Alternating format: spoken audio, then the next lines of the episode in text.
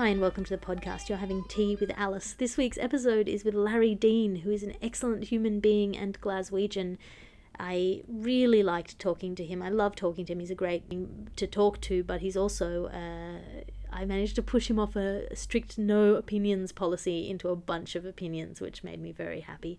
I hope you enjoy listening uh, to that. If you want to support the podcast, patreon.com slash Alice Fraser is the place to go. Um, if you think the podcast is worth something to you in uh, that can be quantified monetarily uh, and feel like you have some spare money, do that. That would be great. It I it pays my hosting costs because the hosting costs go up the more listeners I have, and it also helps me cover tea for my guests. So this podcast doesn't cost me money to make, just time and energy uh, which I happily do because it's what make me makes me happy. Uh, if you want to read, I also write blogs up there, so they're accessible by anyone. You don't have to pay for them. Patreon.com slash Alice Fraser. You can just go and look at um, you know me playing with ideas there if that's something you're interested in. If you're in uh, London, just follow me on Twitter at alliterative. If you want to see gigs, I'll be back in Australia for about ten days and then back in London again, and then in Edinburgh, and then in Australia, and then maybe in LA if I can afford the flights uh, for the LA Podcast Festival. So that's a bunch of things coming up. I don't really put up anything other than major gigs on my website, so Twitter's the place to do that. If you just want to chat, Alice R. Fraser at gmail.com, or if you prefer me not to know your email address, at alliterative on Twitter, and we can communicate in 140 character blips. I think that's all of the things that I needed to say. That's about it. Uh, you're having tea with Alice. Talk to you next week.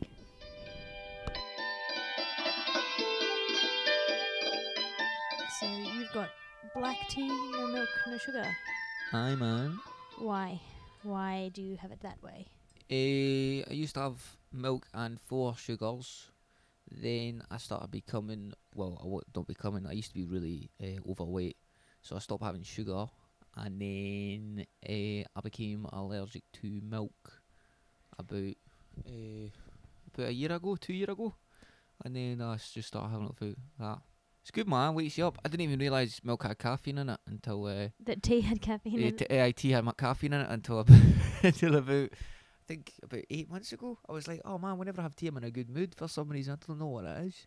Well, it's a combination of the caffeine and uh, various uh, compounds in the tea. They're like there's a reason that tea makes you feel better than coffee does. Is it supposed? To, it's supposed to be good for you. L-theanine is what it is. Is the compound that is like makes you feel good, other than the one that makes you feel chilled and good. Because ca- coffee is just caffeine, whereas like the L-theanine is like the thing that makes it feel like mmm, So is is it good? Is it healthy for me? very healthy. All right, cool. Magic. Um, I'm doing something healthy for me. That's good, man. Well, uh, ex- uh, tell our audience who you are uh, to start with. Uh, hello, audience. Uh, I'm Larry Dean. I'm a comedian uh, from Glasgow. That's, I don't know. There's not very much to tell you about, myself.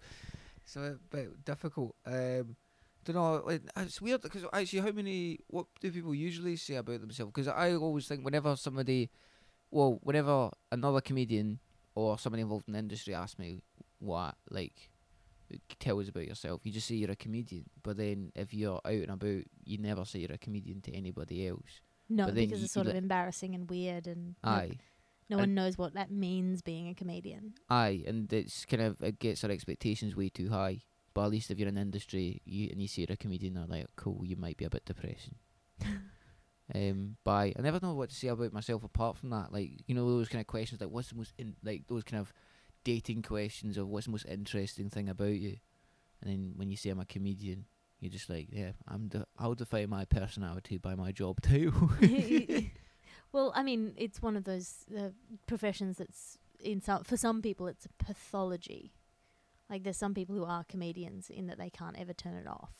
Aye.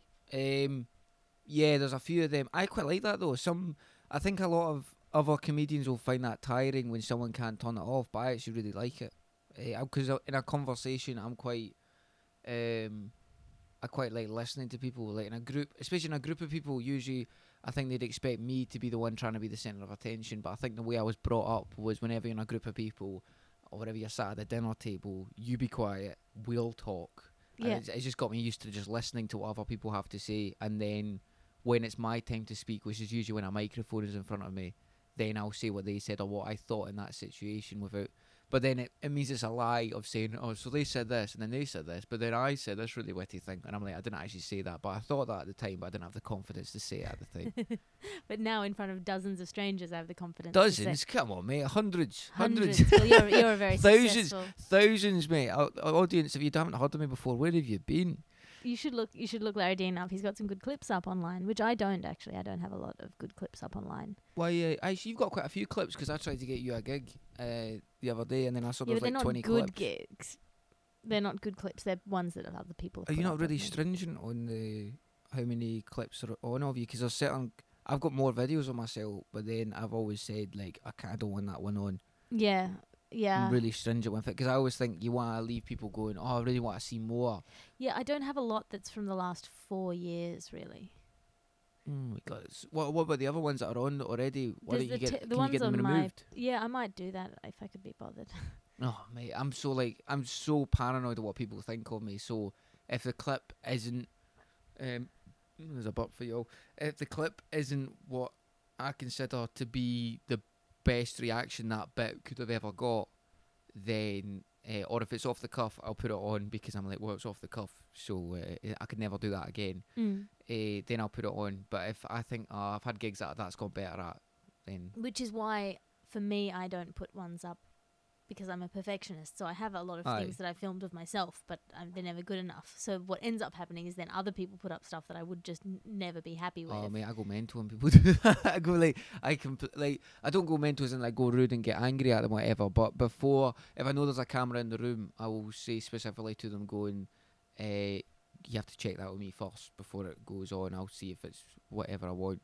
I also there's nothing worse I think as well when somebody sees you on YouTube doing a bit of material and then they see you do it again because that's the magic's taken away then because whenever you see somebody do material like the really good comics it's either a mate- piece of material has to be beautifully written and you can go yeah that was wrote before but that is so beautiful beautifully wrote that I don't care if it's been wrote before or you have to play the trick of I'm coming up with this off the top of my head and Yeah. my material is not beautifully written so I need them to think oh it's come out on the top of his head Yeah, I, I, yeah, I've I should chase other people up, but I can't. Like, I find it too confronting. well to that's what we're gonna do as soon as the microphones are off here go We're- down and I, I will I will go through it with you if you want.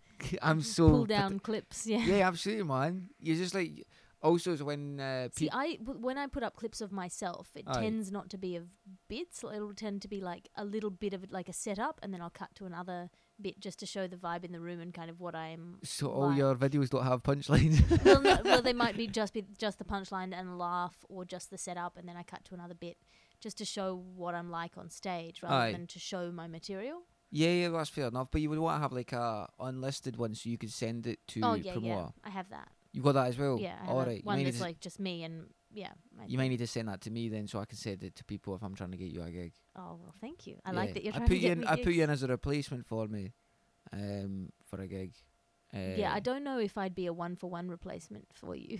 like I if know someone's not- like someone like Larry. I know we're not. I know we're not similar, but uh, And also, you're much higher profile than I am here.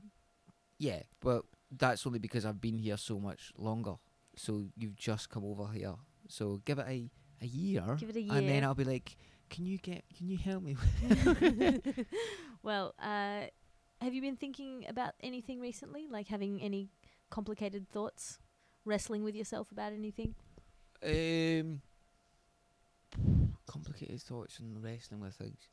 Well, I've actually been having loads of nightmares lately because of the Edinburgh Fringe, and uh, the problem with being terrified of what people think of you makes this job incredibly stressful. I think the best comedians are the ones who don't care because they're just so confident and they can pull any bit of material off because they're like, I know I'm funny. Yeah, but if they were confident, they wouldn't be a comedian.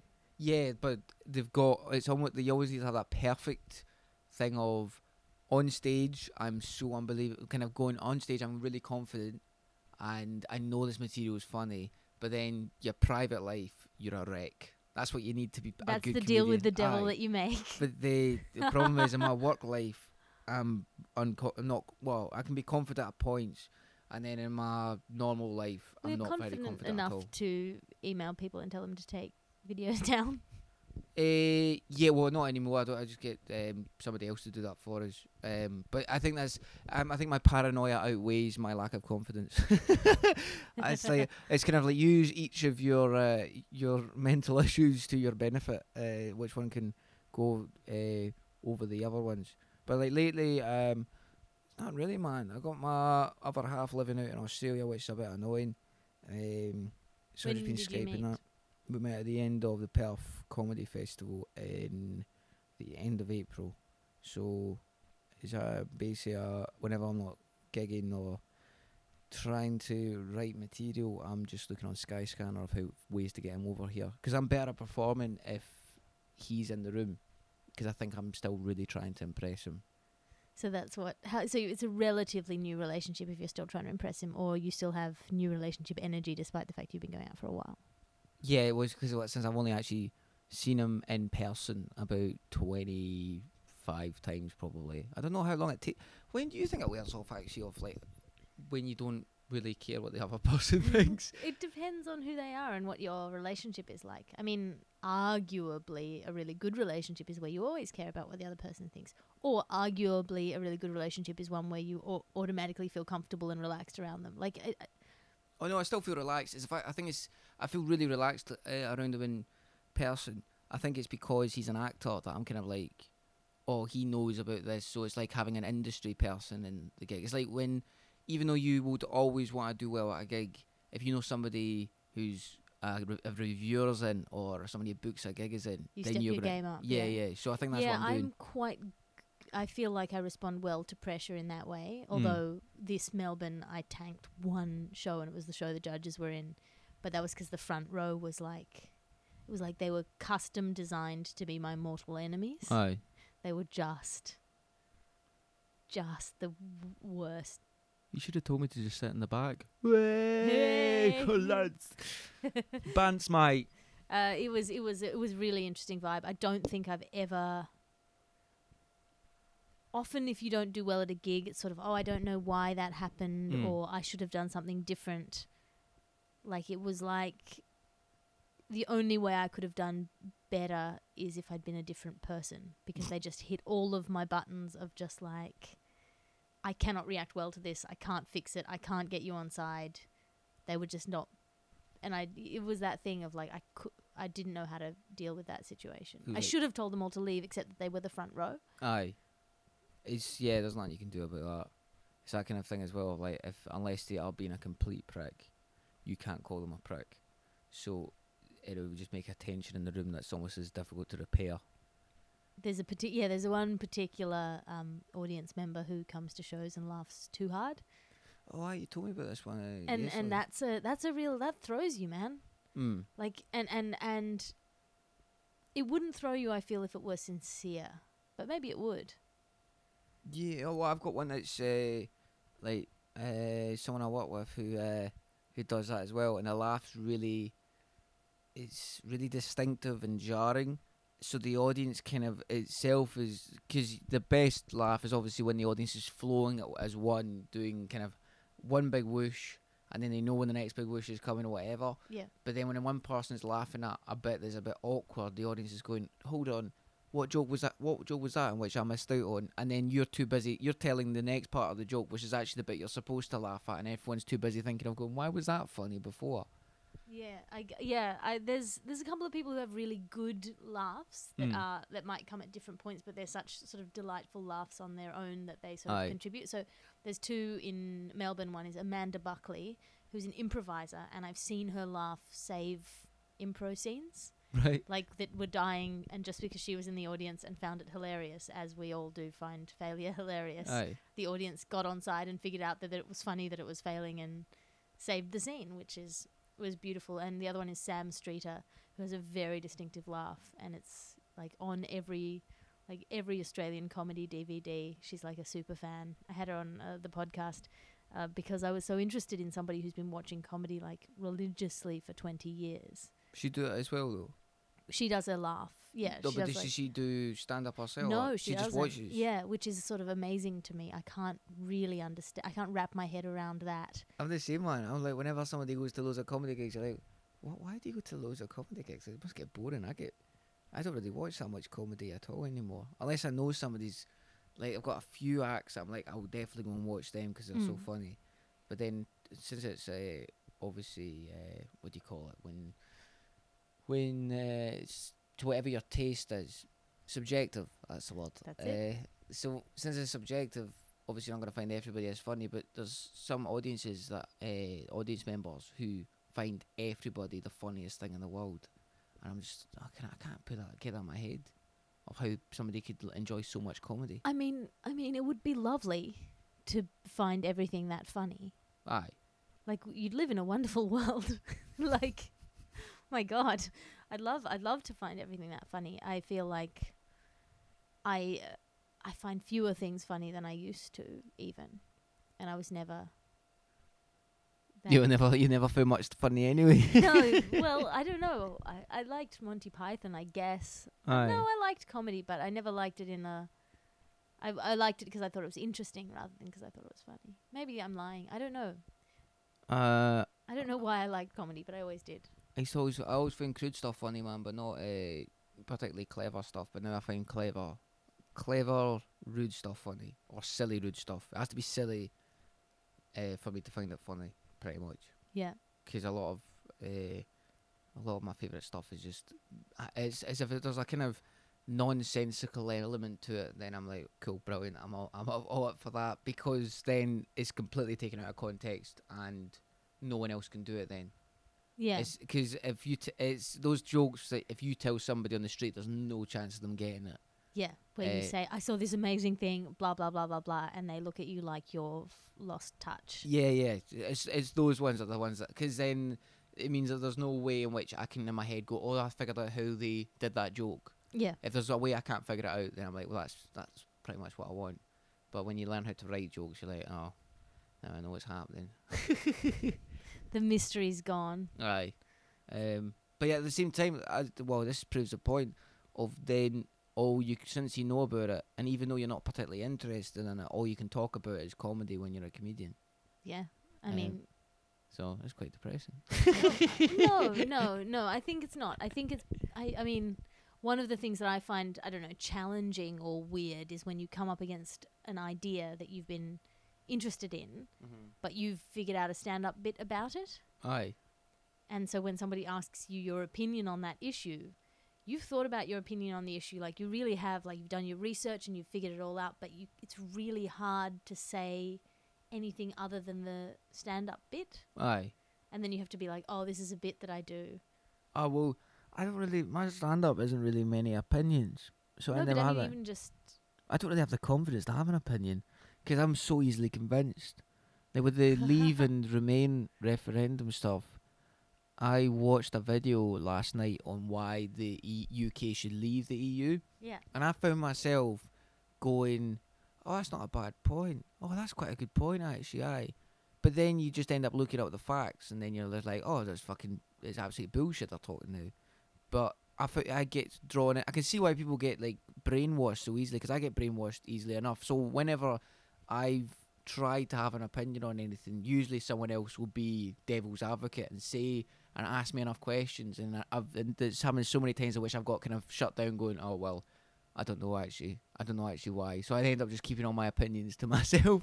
But I think you know that that's the way that opinions get stronger is by bashing them around and like backing off them and coming back to them. And you're like, you know, someone argues you argues you off a position, and then you go, well, okay, but I believe it. I still believe it. Why do I actually believe it? And you figure out another way to get back to your same position, or you abandon the position. Aye, I don't think I'm that passionate enough about anything then to actually have a a proper opinion on it. I don't think you need to be passionate to ha- talk about ideas. Well, what's what's I mean, you your have to be passionate opinion? about Actually, have you got ideas, but not about any individual idea.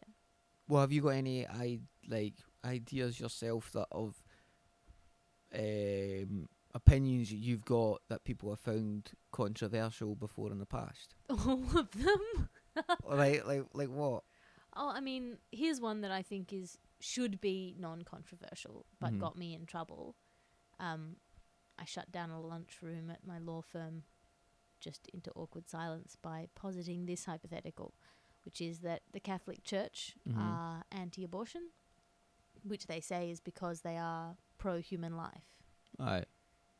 Here we go. Currently, huh? Here we go. Here we go. Currently, incubator technology can take a child who's premature and bring them to term outside of the womb. And there's a gap between when it's legal to have an abortion, where it is legal to have an abortion, but there's a gap between that, like early term abortion, and where you can take a baby and put it in an incubator.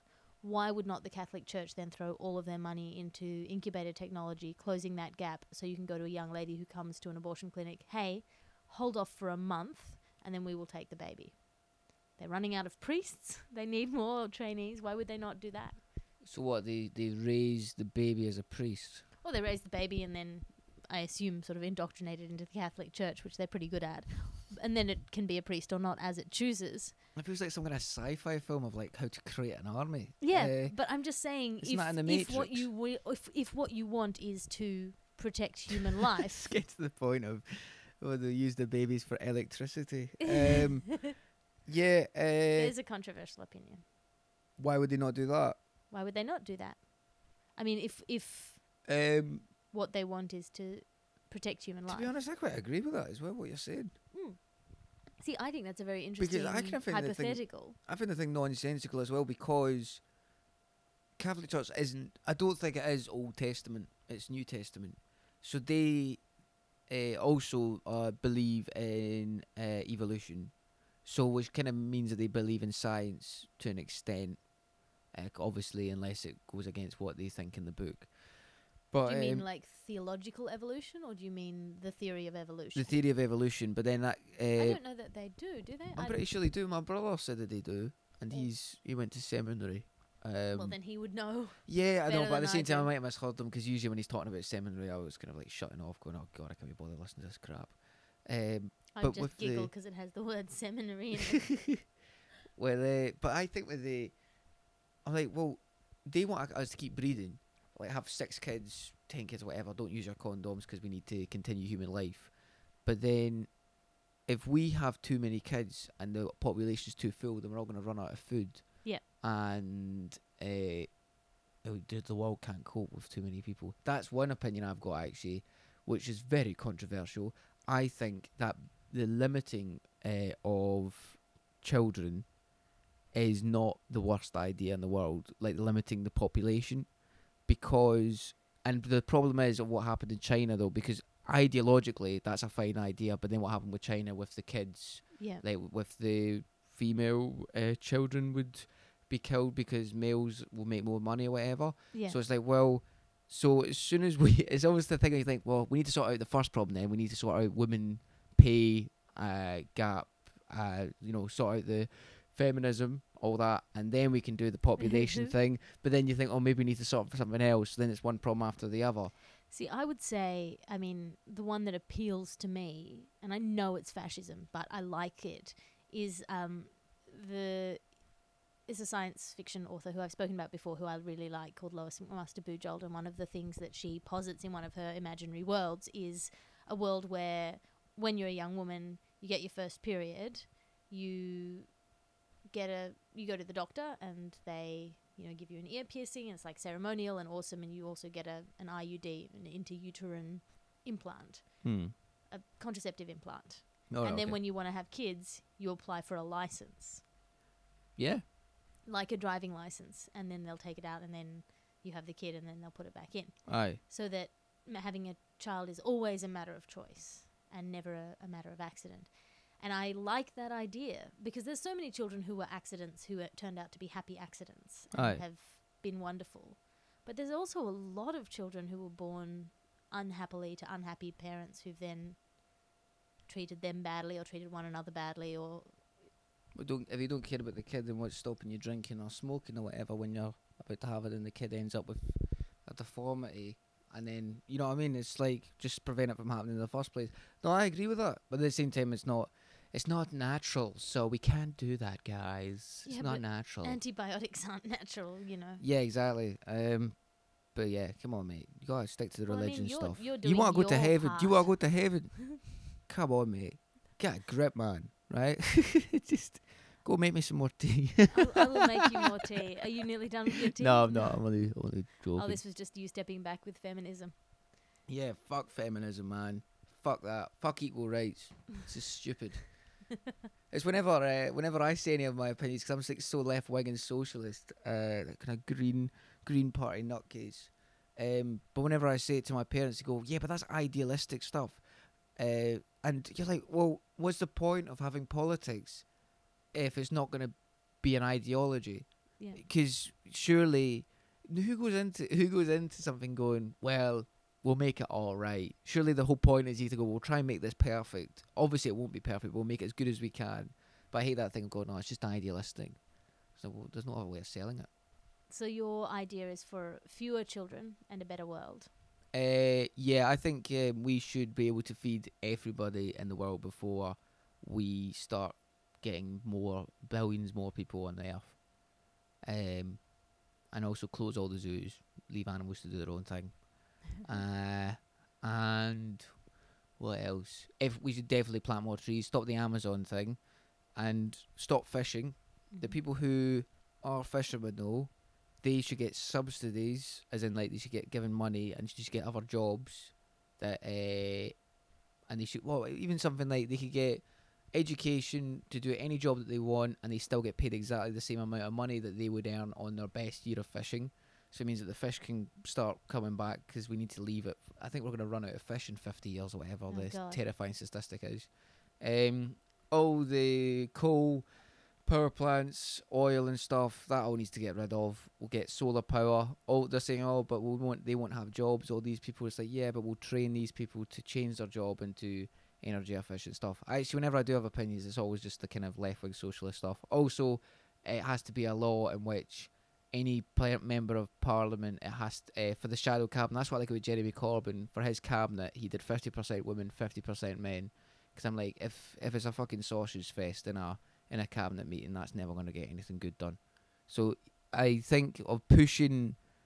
The problem is, I read somebody say something yesterday about making it the case that you have to be uh, gender equal rights is a bad thing How so? because because it's making it the case of like if say you didn't have as good a qualifications as me but you got the job instead of me because you were a woman Mm. then that's discrimination to me because you know how difficult white men have had it over the past hundreds of years but then I'm like, I can understand why he's saying it's you can't just do that as if that is the the like the line. You have to just go that. But it's like you have to push it in that direction of gradually getting more and more and more. Because also the chances are the reason why you wouldn't have as good a qualifications as me is because No one's given me the internship and then Yeah, the other thing exactly. and the other thing. Yeah. so it needs to start at school. And then the school thing, oh god, here I'm on a fucking roll here, man. do me the school I'm gonna. thing. Ch- I've, this is uh, this is me. This is like, I'm actually Bernie Sanders. I'm just in a Glasgow accent, so nobody can tell. oh, that's another one. I've kept up way more with the American stuff than uh, with the the UK stuff, mainly because uh, the American stuff's a bit kind of it's a bit more interesting than the the, the English politics. It's a bit more cooler because also. Jeremy Corbyn, I'm really, f- I really like Jeremy Corbyn. I know he got into, he's got into trouble today about the Israel comparing Israel to ISIS, oh dear. but uh, the issue with that is that's the fucking media.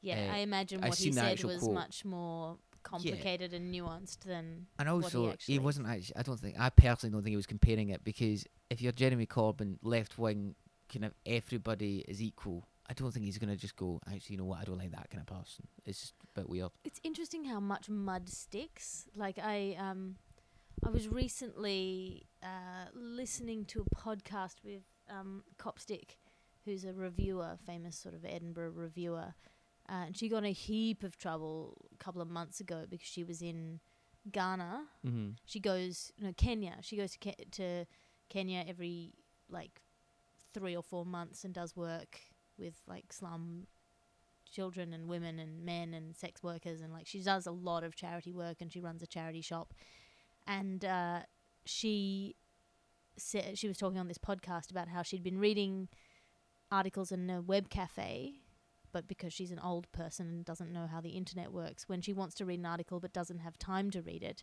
she'll just put it on her own Facebook wall Mm. so that she can then go back and Oh, find it. God. And she reposted or she put onto her own Facebook wall uh, an article which she said had an interesting title about why ISIS should bomb the something Israel pipeline. Mm-hmm. Just like she was like, oh, that sounds interesting, but she posted it with no comment on her Facebook wall, or maybe with a comment being like, oh, this looks interesting. And then it turned out to be, if she had clicked through, which other people obviously did, hugely anti-Semitic, like just like pictures of cartoon Jews with hook, big hooky noses, like properly, like properly anti-Semitic. Jesus. And then Eh, people said, "What are you doing? What is this? Is it a joke?" But she was in Kenya and had no internet reception, so she she left it for like three days before she was back on the internet, and she got like came back to just a swathe of messages of like, "What the fuck are you saying? What are you doing?" And then she explained on her podcast what had happened, and so on and so forth. But people like to the point where I think she put up a public thing saying this is what happened, and if you want to talk to me about it, I'm open for you to message me individually and we can discuss. I'm, you know, I always book Jewish acts and I know Jewish people, and I'm clearly not anti Semitic in my day to day life, mm. but also, like, fuck you. Anyway, the point is that I was talking to, to a complete stranger, and her name came up in a review that she'd done of my show, and they were like, oh, yeah, but she's an anti Semite. And I was like, man, that's one old lady not using the internet properly, and now she's got this stamp, and no one will. Those that person was not going to investigate or find out more. They just heard it from someone else who heard Yeah, it from somebody else who. But that that that that'll ruin you. Like to the point where I was thinking maybe I should take her quote off my poster. No, I wouldn't do that. Uh, because, well, at least you know then of, you know what the story is Well, I behind was like, it. why would she give me such a good review if? Because I'm sort of Jewy, Are you? half on the wrong side, dad's side. So I'm not technically, but I This am. podcast is over. I s- well, I say I'm Jewish enough to tell Holocaust jokes or be offended by them. Yeah, it's just an excuse, though, mate. No, Fucking excuse. I mean, Uh, it's, I it's like me saying I can do I can do rape jokes because I'm a, I'm gay. you know what I mean? Because gay rape doesn't exist, by the way, everybody. I've, I've I'd heard that. Um, no, I think uh, I don't. I don't really get hugely offended by Holocaust jokes, and I don't definitely don't tell them. See, well, But it depends. I always, if it's in conversation uh, with one of your friends and you know they will find it funny, as if they are. As if you, it's, it's a case of I would never tell, say, a joke to uh, one of my mates uh, or about one of my mates if I wouldn't say it in front of their face. hmm And I think I said something like, who was it? Oh, Ben van der Velde. Um, he's a Jewish act, and uh, he said something about his dad's num- uh, his number, and then he's Jewish, and I went, uh, which number are you talking about here? As in, is it his phone number or is it the number he got at the Nazi uh, concentration camp kind of thing? Uh, it was so much funnier at the time. I can't remember the actual the the turn of phrase that the made turn it of phrase hilarious. it was that made it hilarious. Aye, but then when I said it, I could see other people around in the group kind of look at me, going, "That was so offensive what you just said." But Ben found it funny. But at the same time, I was kind of like, I'm not making fun of any. There's like even offensive topics that you kind of like, offensive topic to talk about, but then the joke itself is not offensive. You're not making fun of any victim. Like I say that I would never rape anybody unless it was like in self defense Yeah, which doesn't make any sense because you can't do that. yeah, And then some girls get offended, and then I go, "Don't worry, girls, it's gay rape, so it's funny." But it's those kind of jokes that people just hear the the word. the word. so it's like the word Holocaust, the word rape, the word uh, I find that- pedophilia. really interesting. It's a theory that I'm working on and I'm trying to put into a song because that's a good way to be clear about your meaning. Mhm. It's super dangerous, is what I'm saying. I, it may go horribly wrong because I'm trying to make a quite a nuanced point inside of a metaphor. Um, but the point that I'm thinking about recently is that I think that being offended when somebody says the wrong word or opens the wrong topic. Like the reason that offense is becoming so much more powerful than it used to be, like being offended is becoming like a really powerful political and social force, and usually for good, Mm. more or less. like more people are considering what they're saying, and that's a good thing. But I think part of the reason it's being put more weight on the words and, and what we can con- is because the words are the things that we can control.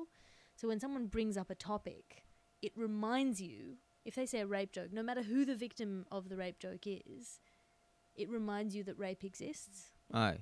and it reminds you that this inequality exists in society.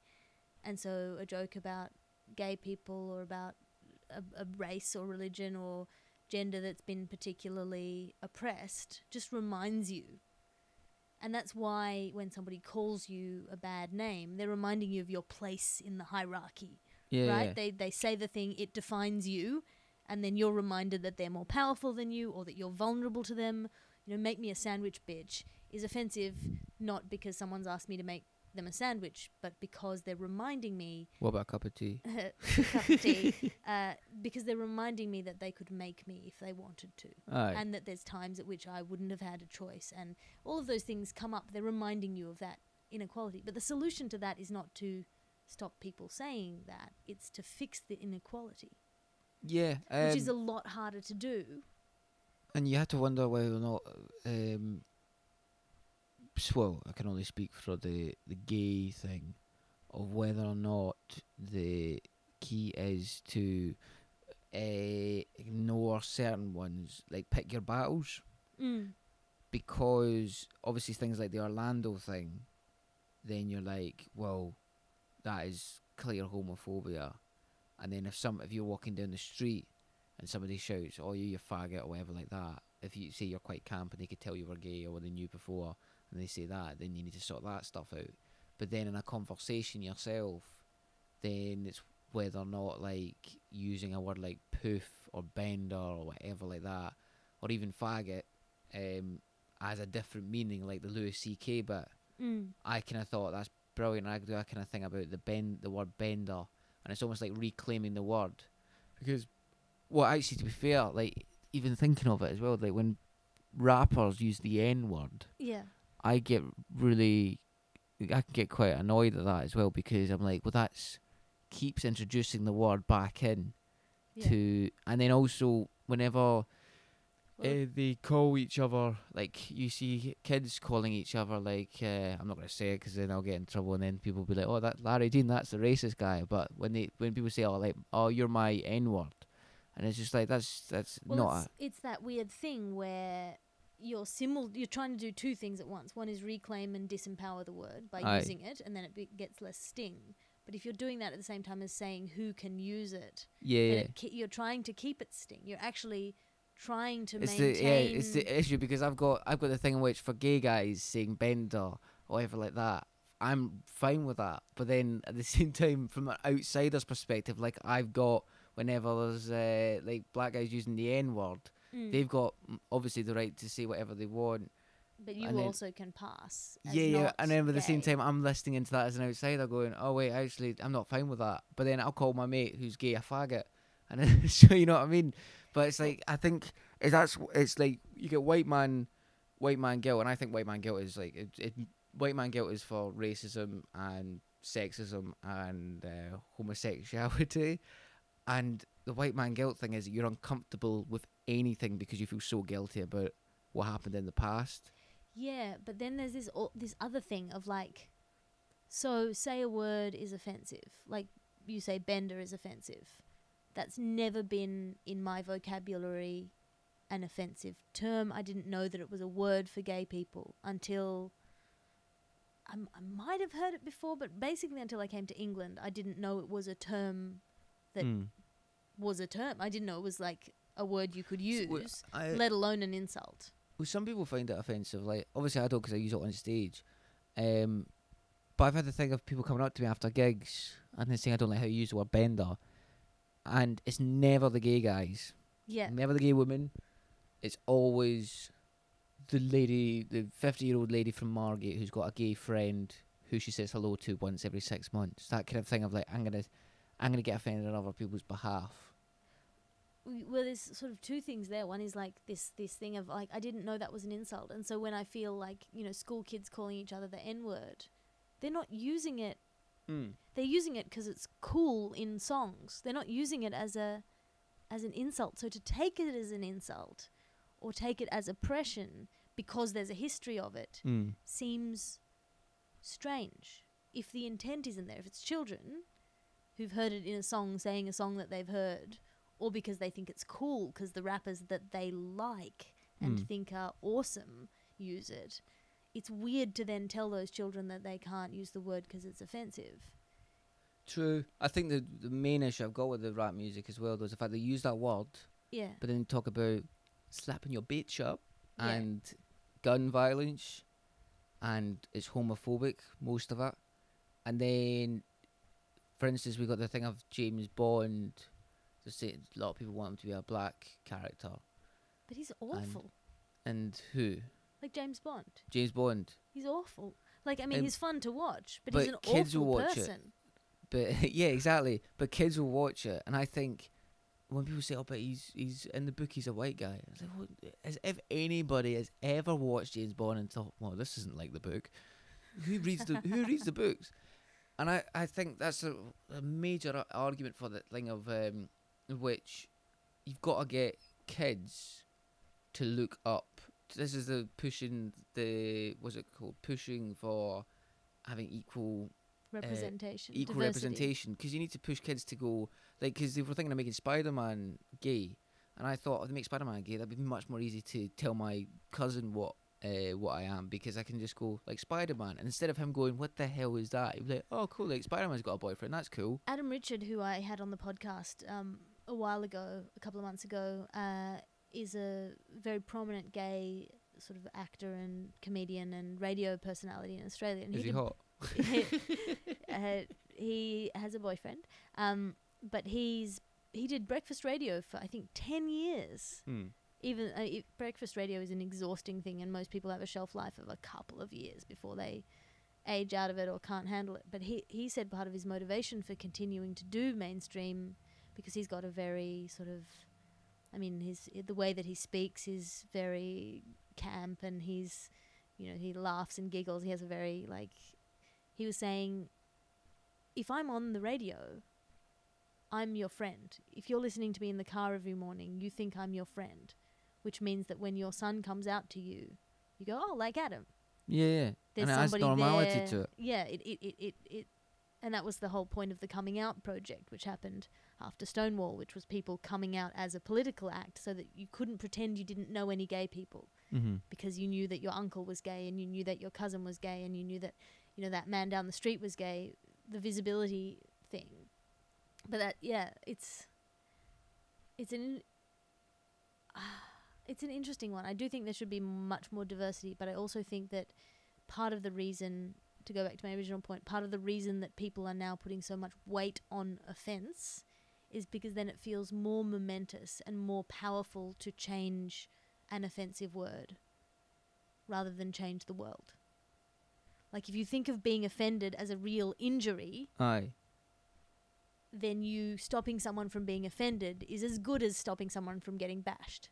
Yeah, exactly. But it's It's- much 'cause- harder to stop someone getting bashed. Yeah, but uh, they think, oh, if we change, if we uh, get rid of that word, then it'll be all sorted. And so then when you say like words are violence, which is not to say words aren't really hurtful and that they can be you know hurt hurtful and, and really damaging. But if you say words are basically like if you call a gay kid a name and then they commit you know then there are gay kids who commit suicide and so calling them a name is basically killing them. Mhm. There's that kind of logic, and it's not that starkly laid out, but it tends to be when those arguments come out about like why can't people say X word.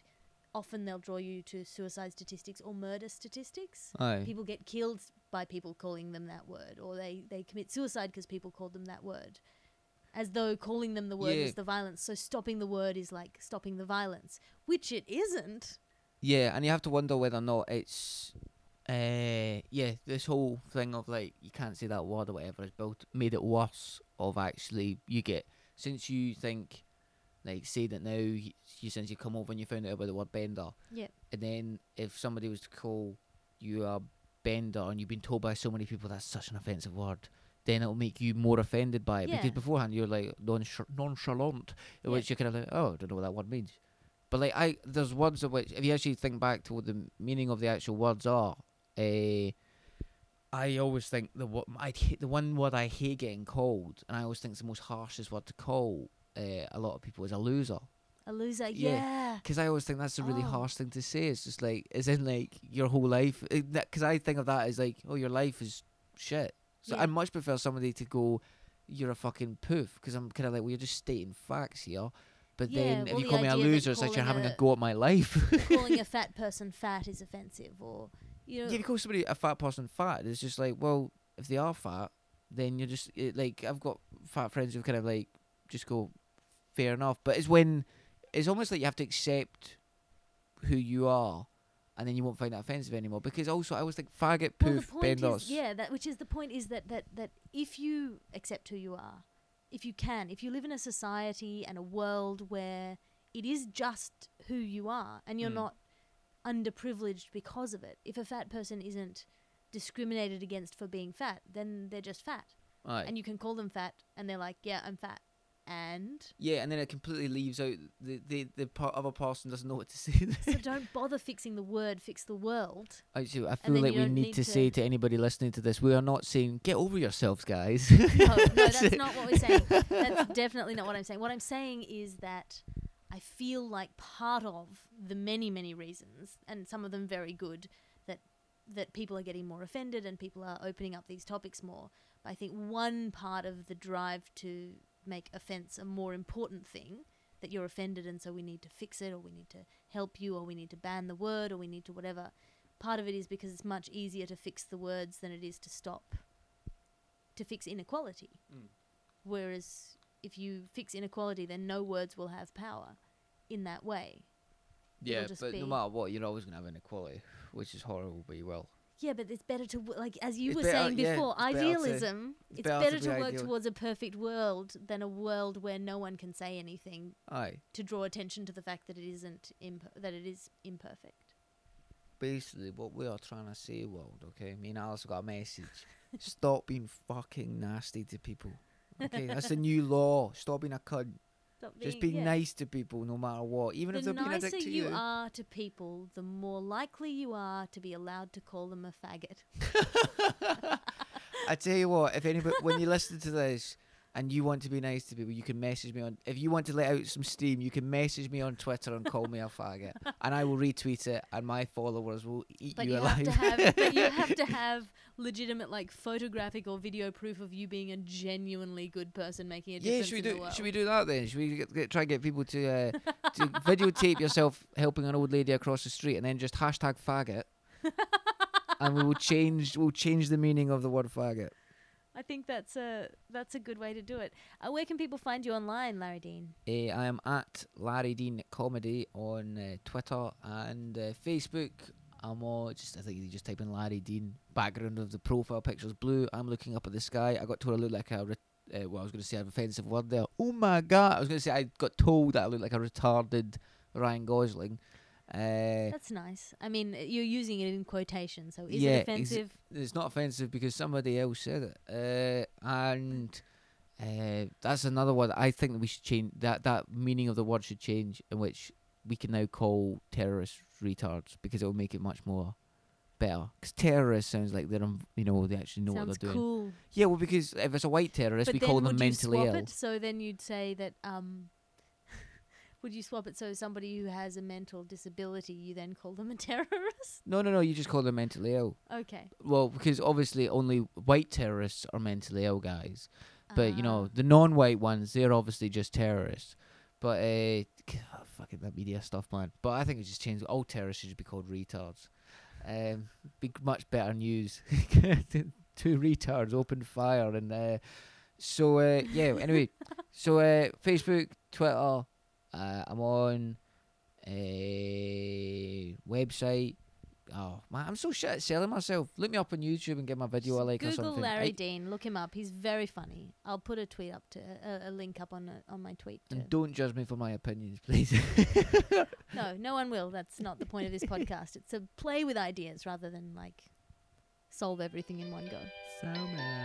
Bye.